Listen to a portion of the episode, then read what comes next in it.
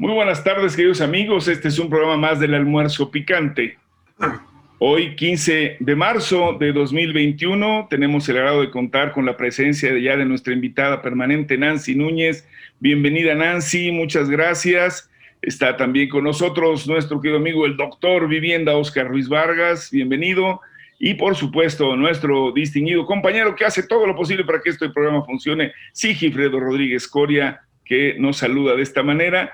Y hoy hablaremos de temas interesantes, seguramente a usted le parecerán importantes. La clara ya y abierta discusión que ha establecido el presidente de la República respecto al Poder Judicial, sobre todo ahora que se han generado amparos y un manejo mediático importante sobre la ley energética. Y hablaremos también del tema de las vacunas, una disputa de AstraZeneca en Europa y la continuación de la vacunación de la Ciudad de México, entre otras cosas. Así que este es el almuerzo picante Comenzamos.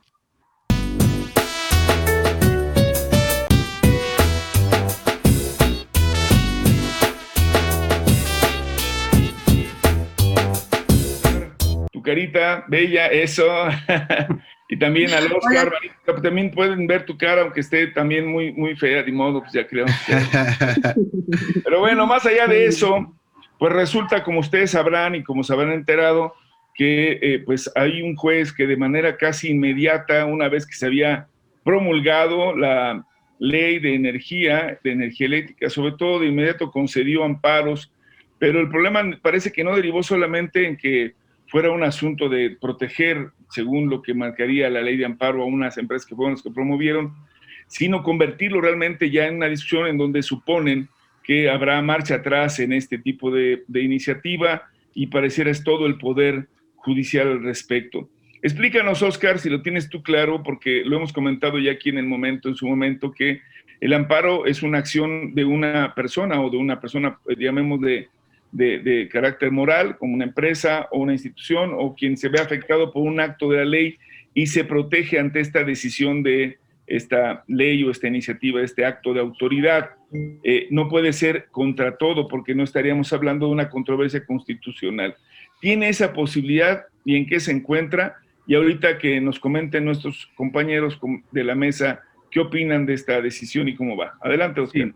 Como en todo, mi buen Ulises, Nancy, quiero saludarte, mi buen Sigui. Cualquier acto de autoridad puede ser recurrido por cualquier ciudadano eh, o cualquier persona física o moral, nacional o extranjera. Este es el supuesto en el que nos encontramos en la promulgación de eh, la ley eh, de energía eléctrica, que recientemente fue reformada eh, mediante estos dos procesos, primero por la Cámara de Diputados, una vez autorizado, se pasa al Senado y en el Senado también se logró, obviamente, su actualización y su promulgación. La semana pasada empezó a causar efectos y bueno, 24 horas después sucede que causa estado un amparo un amparo que beneficia a algunas de las empresas eh, privadas, algunas eh, extranjeras, referente a los efectos de esta Ley General de Energía Eléctrica.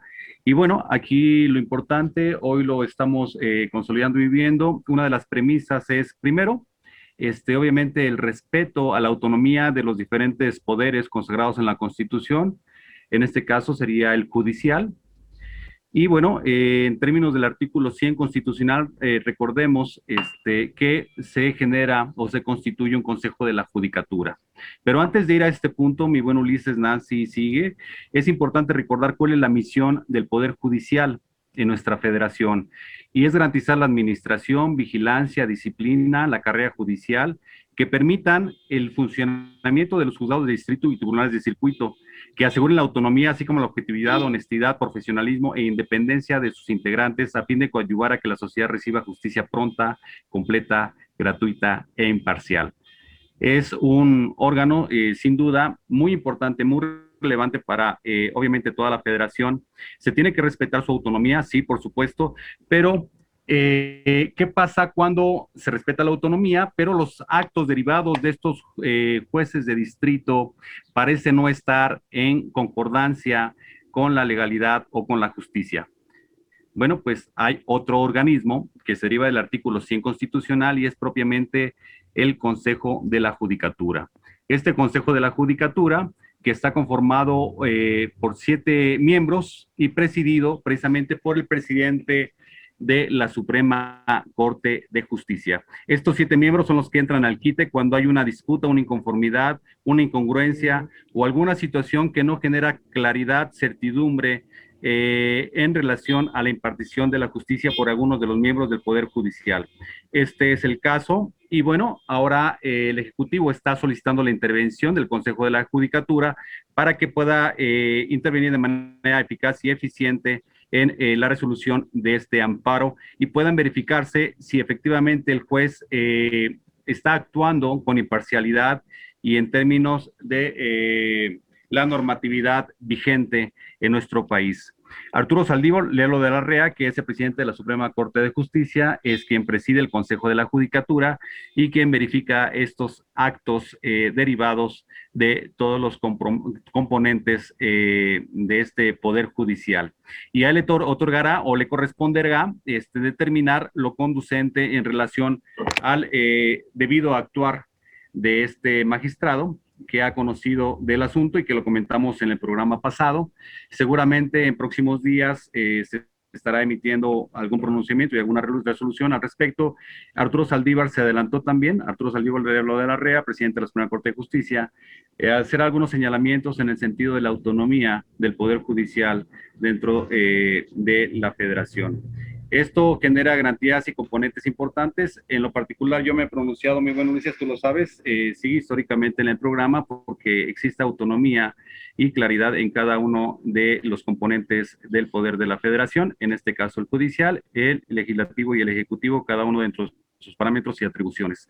Pero ahora hay un conflicto justamente de intereses. ¿Y saben quién está eh, encabezando este conflicto de intereses? Pues nada más y nada menos que las empresas transnacionales, entre ellas obviamente algunas de las generadores de energía eléctrica que han sido afectadas o perjudicadas y son nada más y nada menos que las empresas españolas las cuales tenían prioridad anteriormente en la generación de, energía eléctrica. Ahora es al revés, tiene prioridad del Estado a través de la Comisión Federal de, Electricidad en la generación de energía eléctrica y ya posteriormente entran las empresas privadas a generación de esta, que genera un causa, una causa de Estado en el sentido de que va a privilegiar, obviamente, este, el suministro de energía eléctrica de manera eficaz y eficiente, pero también los precios adecuados para y un control de mercado en beneficio de los consumidores.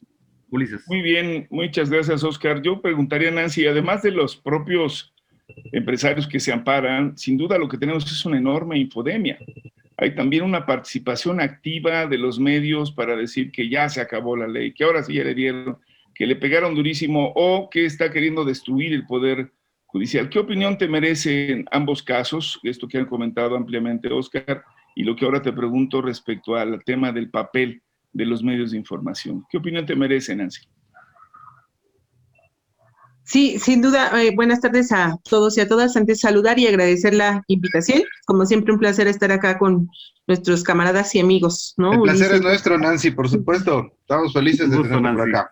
Si vemos ahorita incluso cómo, cómo están retomando los medios eh, esta información, pues eh, al hacer creer que es un tiro del presidente eh, contra el Poder Judicial, porque así lo están manejando, ¿no? Y hay un choque, y las palabras de las notas es eso, ¿no? El choque del Poder Judicial contra Andrés Manuel, ¿no? Y que se está violando la autonomía que no hay que confundir, no, no, no creo que se esté violando la autonomía, sino solamente exigiendo transparencia. Una de las cosas que se señalaba, eh, pues es la velocidad con la cual otorgan este amparo cuando sabemos que el Poder Judicial se tarda cuánto tiempo, ¿no? En resolver. Y decían, ¿qué, qué velocidad hay de que en dos días totalmente se otorgue este amparo, ¿no? Y esta concesión a, las empresas que, como bien nos señalaba Oscar, pues ahorita la parte eh, ponderante la tiene el Estado y obviamente estas empresas privadas se ven afectadas en su interés personal. Y aquí también eh, no olvidar, eh, pues que la derecha es la que se está montando también a este tiro, ¿no? Si se está politizando, también vimos que ya salió el PAN, que ya salió el PRD a pedir que se respete la autonomía, que nunca se pidió en otros sexenios, ¿no? Y cuando veíamos una eh, injerencia muy, muy directa del Ejecutivo y ahora sí se está pidiendo autonomía cuando lo, único que, se hace por parte del Ejecutivo es pedir que se investigue, ¿no? Eh, y este, este juez, ¿no? Eh, de nombre Juan Pablo Gómez Fierro, ¿no? Que es quien otorga eh, el amparo, este juez justo ha evitado que la Fiscalía pueda acceder a archivos históricos en el caso de Juan Collado, ¿no? Y otras cosas que por ahí trae. Entonces, no, no perder eh, que no es que se esté vulnerando la, autonomía ni, ni, tener esto en el radar, ni que exista solamente un pleito, sino qué intereses de verdad, porque como decían, hay un conflicto de intereses ahorita. Y eso es lo que hay que señalar y que eso en esta infodemia, y en esta campaña que han, porque además salió en todas las notas, ¿no? Y ahorita lo están vendiendo así de, de el choque de, del presidente contra el Poder Judicial, pues no solo es que se investigue, que se esclarezca, que se transparente, porque incluso por los tiempos decíamos, ¿no? O sea, dos días después eh, se da eh, el otorgamiento de esta empresa que no recuerdo por aquí, había visto el nombre, ¿no? Que es de las que mm, meten también el amparo y la Concamín que también ahí intervino. Entonces, sí, no, estuven todos. Ajá, entonces no, no nos dejemos llevar, yo creo, por ese, ese tema que están manejando en la línea discursiva los medios de, la confronta, sino hay separación de poderes, pero la separación no te, de, poderes no te puede llevar también a ocultar lo que los jueces están haciendo atrás. Al revés, la ciudadanía tendríamos que que exigir la transparencia en el proceso e incluso subirnos a esa eh, demanda que está haciendo el presidente, pero yo creo que es la demanda de las y los ciudadanos, que se esclarezca por qué se otorgan los amparos así express y qué intereses tienen los jueces que están interviniendo en este proceso, desde mi punto de vista. Gracias. Muchas gracias, muchas gracias Nancy, muy, muy clara tu intervención. Y yo te preguntaría, Sigi, tú que también lo estás viendo, ¿consideras que esto es un gran desafío a la 4T, como le han dicho algunos de los medios, de consignarse, como le han señalado, esta situación de dar marcha atrás, ¿no? que por eso es lo que están diciendo, se pone en riesgo todo el andamiaje. ¿De verdad es tan fuerte el golpe? ¿Están en esa lógica? ¿Lograrían hacer una cosa como esta? Eh, Ulises, este color de Bugambilia. ¿Cómo están? Buenas tardes a todos. Qué bonita combinación del árbol con la camisa. Eso es elegancia, caray. Nancy, es, de verdad estamos contentísimos de, que estés por acá. Este, eh, puro feo todo antes, ¿no? está, mucho mejor. Oscar, qué, gusto que te guste estar por acá. En Azueto, no todos tienen Azueto, no. Yo, por ejemplo, no pude lavar calcetines porque pues me ponen a trabajar justamente en el programa y pues bueno, acá estamos, con todo el gusto y placer y además tratando estos, estos este, temas tan, tan escabrosos. Ulises, la pregunta que viste fue kilométrica, un tanto este, complicada, porque además, bueno, ya, ya, viene, ya viene de lo que planteó, plantearon Oscar y Nancy. Y, y, el tema, pues, este, muy bien hilado, por supuesto, infodemia y la parte del, del poder, del, del poder judicial Tienes toda la razón, estoy totalmente de acuerdo contigo, es uno es continuación del otro. ¿Qué quiere decir eso? Pues entonces que hay una comunicación con respecto justamente a una... Eh, Carlos, que hoy que no nos pudo acompañar, ¿no? Le llama nado sincronizado, ¿no? A la sincronía entre algunas acciones de ciertas autoridades con respecto a la promoción y a la comunicación que hacen ciertos medios. Y fíjate que hay otra conexión que quisiera comentar. Eh, Nancy ya había referido lo que eh, le mencionó cuando acusó que el juez, con solamente 24 horas de conocimiento, había otorgado el amparo. Si bien es cierto, hay que aclarar que el, juez conoce solamente del alegato este, y, si tiene bases, si, si, el, si está bien integrado, ¿no? Y eso es lo que, lo que juzgó el primer juez. No obstante, yo creo que sí debería de haber tenido contenido, ¿no? O sea, la argumentación de la de los medios, ¿no? Reforma, Universal, perdón, por ya debo una lana de, los patrocinios que estamos haciendo de gratis y además, mira quién, la regué horrible, perdonen, varios medios, de los que son sistemáticamente opositores al, a la 4T, mencionaron eso, ¿no? Lo defendieron, dijo, no, es que nada más se ve la figura. No, no es cierto, también tiene que ver el fondo, una parte del fondo tiene que estar en la demanda, ¿correcto, Oscar? Entonces, en, en, la demanda de solicitud, en el escrito. Y en 24 horas, una cosa tan extensa tuvo que haber sido muy bien estudiada. O sea, hay, hay dos versiones aquí al respecto, ¿no? Que tienen que ser analizadas. Pero eran dos amparos, Ulises. Esos dos amparos eran contra dos empresas en específico. Entonces, fue concedido por un primer juez. Si, si me permites, fue el, segundo juez de distrito en materia administrativa especializado en competencia económica, redifusión y telecomunicaciones con sede en la Ciudad de México. Otorgó amparos a dos empresas. Esas dos pero, pero eso no fue el punto. Parecería que hubo nazo sincronizado, ¿no? Parafraseando al buen Carlitos otra vez, en el sentido de que otro juez recoge esto y el juez es el juez distrito, el juez segundo del distrito Juan Pablo Gómez Fierro y que ya lo ha hecho en otras ocasiones, dijo, ah, pero aquí hay una cuestión de justicia este, prevalente y si le dan nada más ese amparo a esas dos empresas, las demás se van a ver perjudicadas en la competencia. Entonces, ¿qué procede? Que la tengan toda. ¿Qué sucedió después? Una andanada en los medios, golpe mediático, o sea, así o más armadito. Comentar, quisiera comentar, perdón, creo que me dejé mi teléfono que eh, en verdad el tema lo ponen a tal nivel y creo que esa es un poco la jugada, porque habemos ciudadanos de a pie, digo, yo conozco uno, Ulises Lara, que se echó a andar un amparo y le tardaron cuatro años en responderle, te dieron en primera instancia y luego vino la resolución y se tardó pues, toda la vida. Entonces, Digo, quiero decir que sorprende, como bien han dicho Nancy, lo comentaba, esto de los dos días y ya te lo estoy volviendo, y luego el otro oficiosamente dice, oigan, pero no nomás a él, a todos y al universo entero y abusados. Y más allá. Creo que es, y más allá. Y creo que sí es sin duda una, una andanada, y había que considerarlo así, porque creo que hay que decirlo también con toda su claridad. Esto ha ocurrido también en otros países. Recientemente están procesando ni más ni menos que a quien dio el golpe de Estado contra el, presidente Evo Morales en Bolivia, por el comportamiento que en realidad puso incluso en riesgo la vida, según lo que se ha hoy determinado, del propio mandatario. Y hoy tenemos claridad de que esto ha ocurrido, pero no solo, también le dieron a, a Lula todas las concesiones de que había sido completamente injusto el procedimiento y quedó exonerado de todo el proceso. Así que ve que decirlo, han jugado un papel ese tipo de prácticas para preparar lo que en algún lugar le han llamado golpes de Estado blandos. Y por eso te lo preguntaba, sí, lo comento porque coincidiendo con todos ustedes, habría que tener en cuenta que también los medios preparan las condiciones para que de verdad se puedan llegar a consumar actos que ponen en riesgo la propia gobernabilidad de las naciones.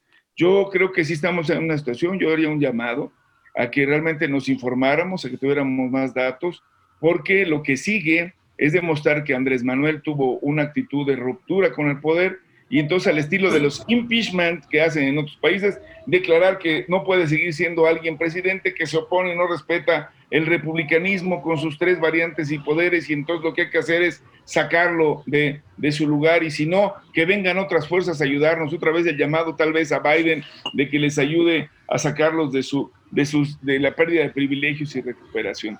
Creo que eso es algo que deberíamos de poner en claro y yo no sé si lo compartan. Te pediría, Oscar, Nancy, ¿cómo la ven? Porque yo sí creo, y es un llamado de verdad también a quienes creemos que es necesaria esta transformación, no caer en el juego y denunciar que detrás de esto hay intentonas, yo llamaría prácticamente apañadas en el golpismo. ¿Cómo la ves, Oscar? Mira, yo creo que aquí, este, al no darles el resultado del cabildeo eh, legislativo en ninguna de las dos cámaras, ni la de diputados ni la de senadores, eh, procedieron a lo que es el cabildeo judicial. No debemos de perder de vista que estos grandes conglomerados, estas grandes empresas transnacionales y también nacionales, eh, se pueden unificar en un proceso a través del cual contratan grandes corporativos eh, grandes despachos de abogados cuando no les eh, surte efectos el cabildeo en las cámaras y están en riesgo sus intereses económicos. En ese sentido, estos grandes despachos lo que hacen es promover, generar acuerdos este, por abajo del agua, hay que decirlo con toda claridad, con jueces, con magistrados, con ministros, para que eventualmente la ley, cuando ya ha sido autorizada o aprobada en este esquema legislativo, bueno, no se dé un pronunciamiento para su eficaz realización o ejecución una vez que se promulga esta. Y estamos en esa fase. Ahora, después del cabildeo judicial, están pasando casi de manera simultánea al cabildeo mediático, es decir, generar contratos con empresas eh, de comunicación, radiofónicas, televisivas y también de medios este, electrónicos y por internet para que se sumen a la andanada de este proceso discursivo de decir lo que está haciendo el Ejecutivo no está bien, está mal, nos afecta, afecta a la naturaleza, afecta al medio ambiente, afecta a los intereses de los privados, afecta la inversión, afecta la certidumbre. Al Mandalorian bebé.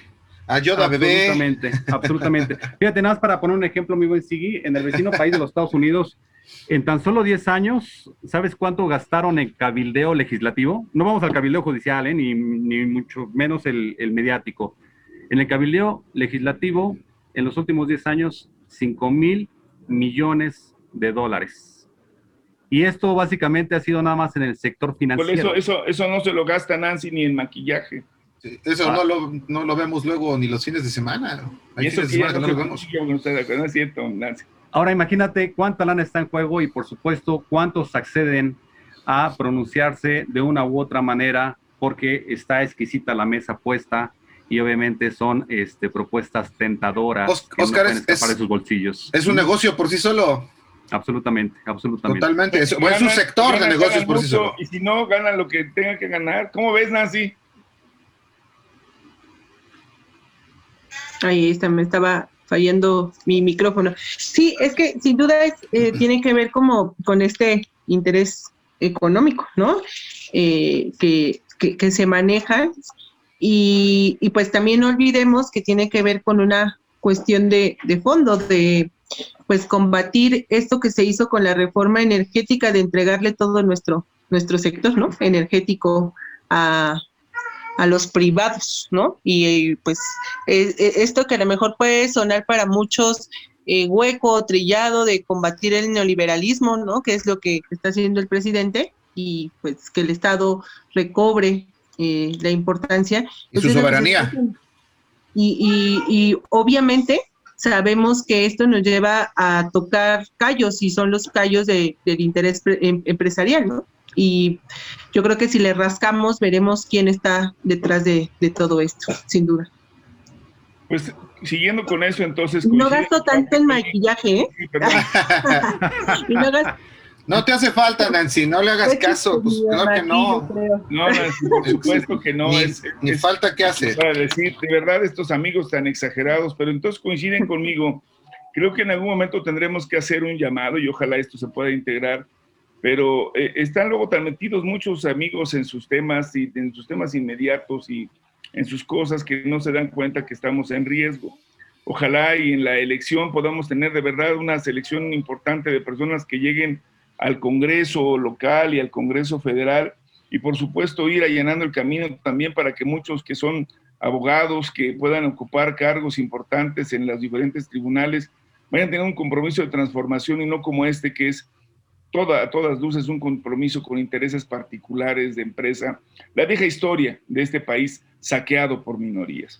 Bueno, pues ante esta circunstancia no quisiera dejar pasar un tema que también estamos clarísimos de, que está ocurriendo y, lo pongo en la mesa y es este rechazo de, de Europa a seguir distribuyendo la vacuna de AstraZeneca porque, bueno, lo sabemos todos y lo hemos comentado aquí, en la pasada sesión con Nancy también nos ayudó al tema.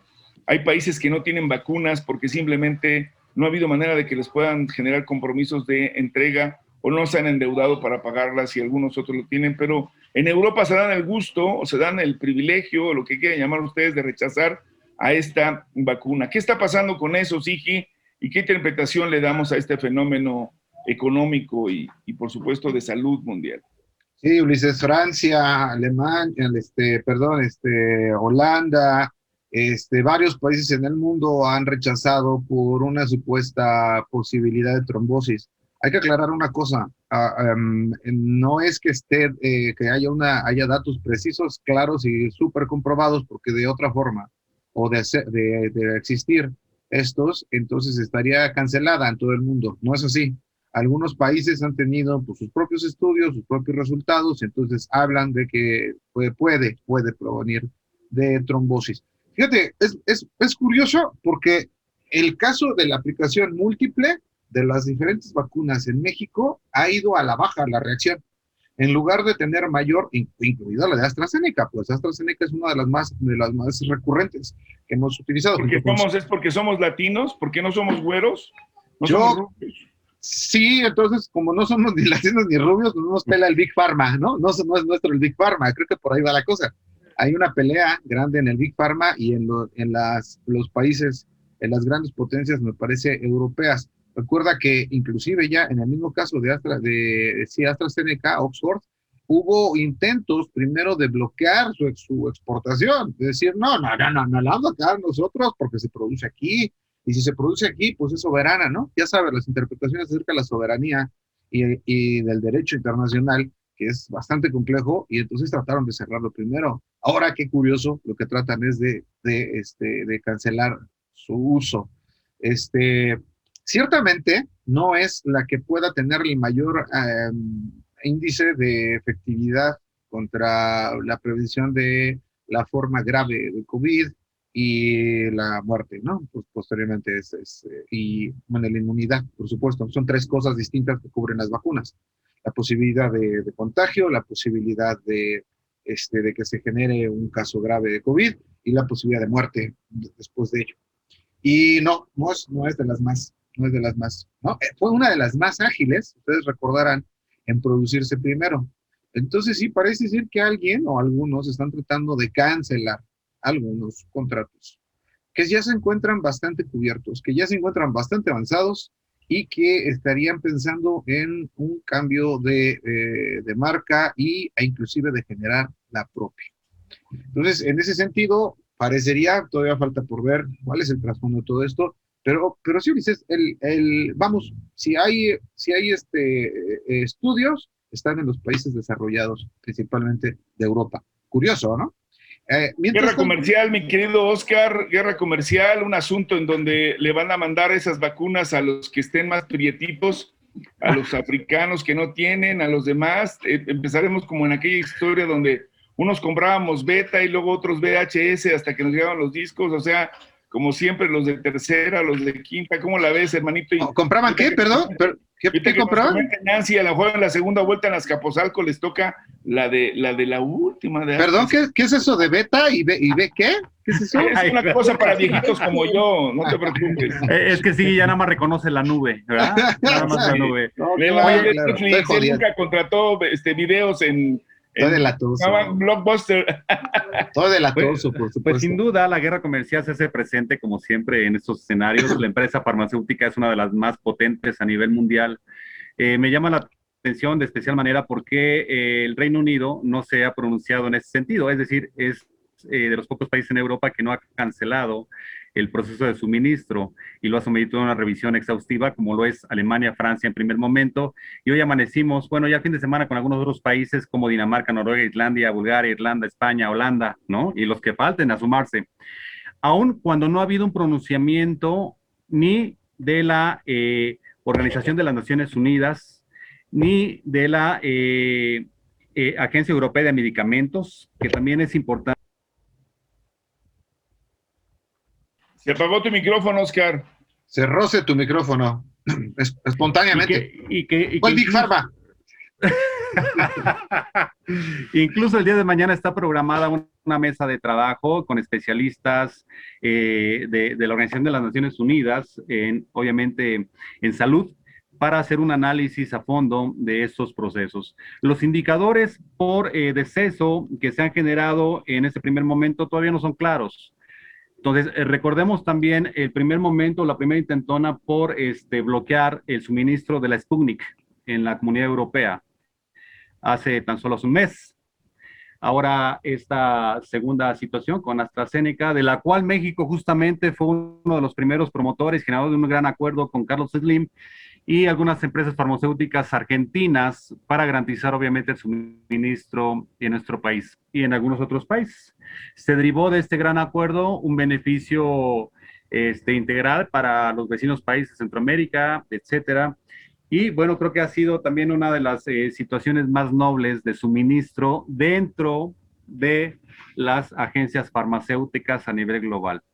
Entonces, eh, no, no es de, generar asombro ni complicación, por supuesto, debe de haber algún otro trasfondo. En este momento estaría imposibilitado para comentar más allá de lo que nos permiten los elementos palpables y que puedan generar una garantía. Y esto nos los va a dar seguramente hacia el día de mañana, cuando ya los paneles de expertos estén eh, generando una revisión eh, científica más a fondo en este contexto. Mi buen Ulises. ¿Cómo ves, mi querida Nancy? Muchas gracias, Oscar. Además de esta guerra, ¿cómo ves a México? ¿Cómo has visto la gestión? Ya está, digo, ya nos anunciaron que vamos a tener más vacunas, incluso que ya viene la segunda vuelta. ¿Cómo la estás viendo tú? ¿Cómo ves a México en este marco, querida mía? No, yo, yo creo que más allá de, de, este porcentaje que luego quieren poner de que si llevamos muchos vacunados o pocos vacunados, etcétera, bueno, hay países que ni siquiera ha llegado, ¿no? Y, y sin duda, eh, pues ha hecho un esfuerzo extraordinario, ¿no? Es, un, es reconocer el esfuerzo extraordinario del gobierno federal eh, para hacer eh, pues la vacunación un derecho y que eso es muy importante porque también como lo vemos acá, eh, pues tiene que ver con un interés económico, ¿no? No todos los gobiernos le están invirtiendo o esta mm, suspensión, ¿no? De esta vacuna de la que hablaban, de la de AstraZeneca, ¿no? Que ya la suspendió Italia, España, Alemania, este, Francia, pero además que también tiene que ver con, con los costos, ¿no? Y con, pues, intereses de las farmacéuticas. Decían, AstraZeneca es de las más baratas.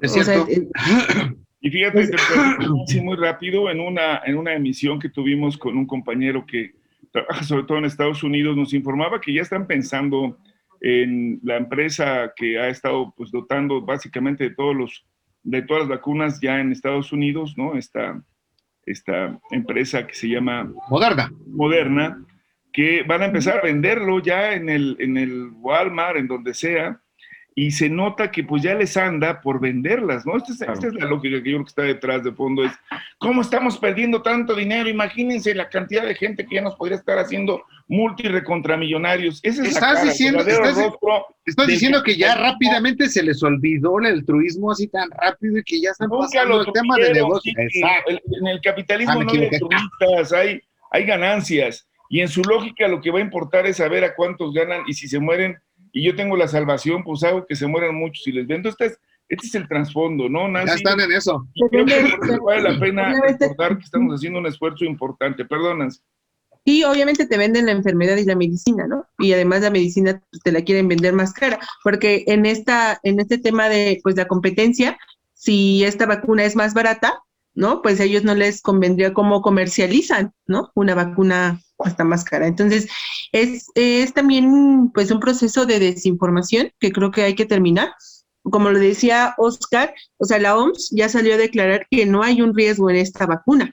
¿No? Y también la EMA, o sea, y Oxford incluso ya también dio como, como una recomendación de que no hay eh, un proceso de riesgo, esto que decían de trombosis, ¿no? O algunas consecuencias. Y aquí mismo en México también se ha querido dar, ¿no? Que se han muerto personas. Ayer o antier hubo un caso que una persona falleció después de que se vacunó, pero bueno, ya se descartó por, por el sistema de salud que haya tenido que ver con una complicación de la vacuna. Pero eh, obviamente hay una presión muy importante, como mencionaba Ulises, de ya querer comercializar la vacuna o además, o incluso si se adquiere por, por los propios gobiernos, a qué empresas farmacéuticas se está favoreciendo. Y recordemos que al inicio, cuando estaba el proceso de investigación de la vacuna, pues era una guerra de los países, ¿no? A ver quién la sacaba primero. ¿Y a qué, costo, Nancy, no? Exactamente.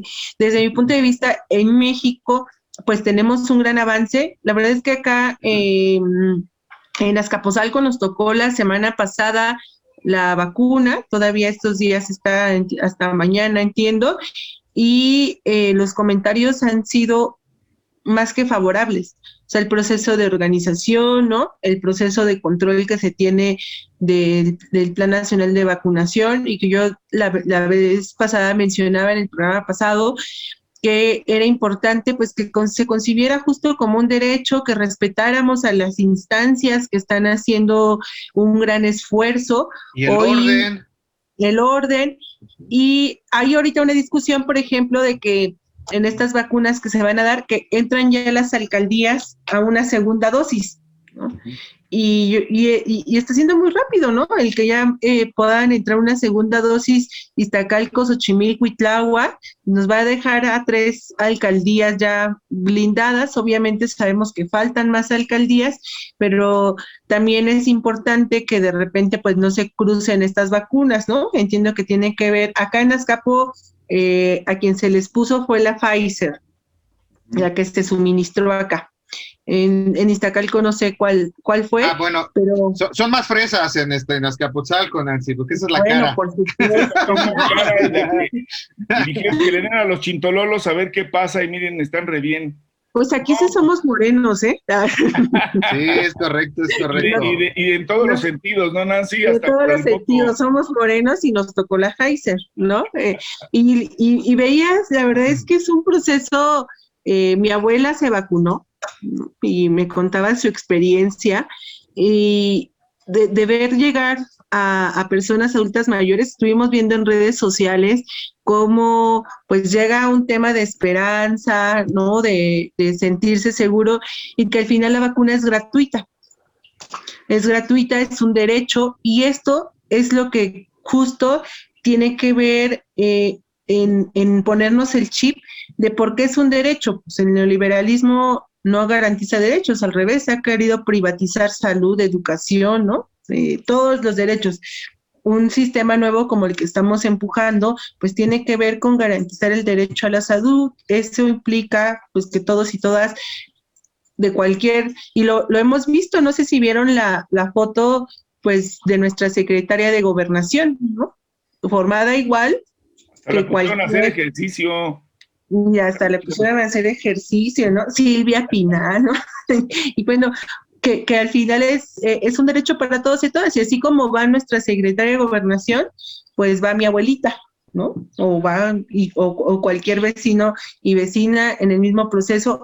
Yo sí quiero reconocer el esfuerzo que se está haciendo eh, por parte del gobierno de México, porque implicó hasta un tema de austeridad, de quitar muchos gastos para poder tener la vacuna de forma gratuita y que esperemos que, que así siga, ¿no? Entiendo entra Becarranza la próxima semana para que estén atentos, atentas, y la segunda dosis para que ya estén protegidos, porque, eh, pues dejar claro, yo lo decía, no porque ya te pongan la primera vacuna, pues ya te vas a ir a vacacionar, ¿no? Como muchos lo hicieron Bueno, este fin de Muchos semana. hicieron este fin de semana. 50% de la ocupación hotelera, Nancy.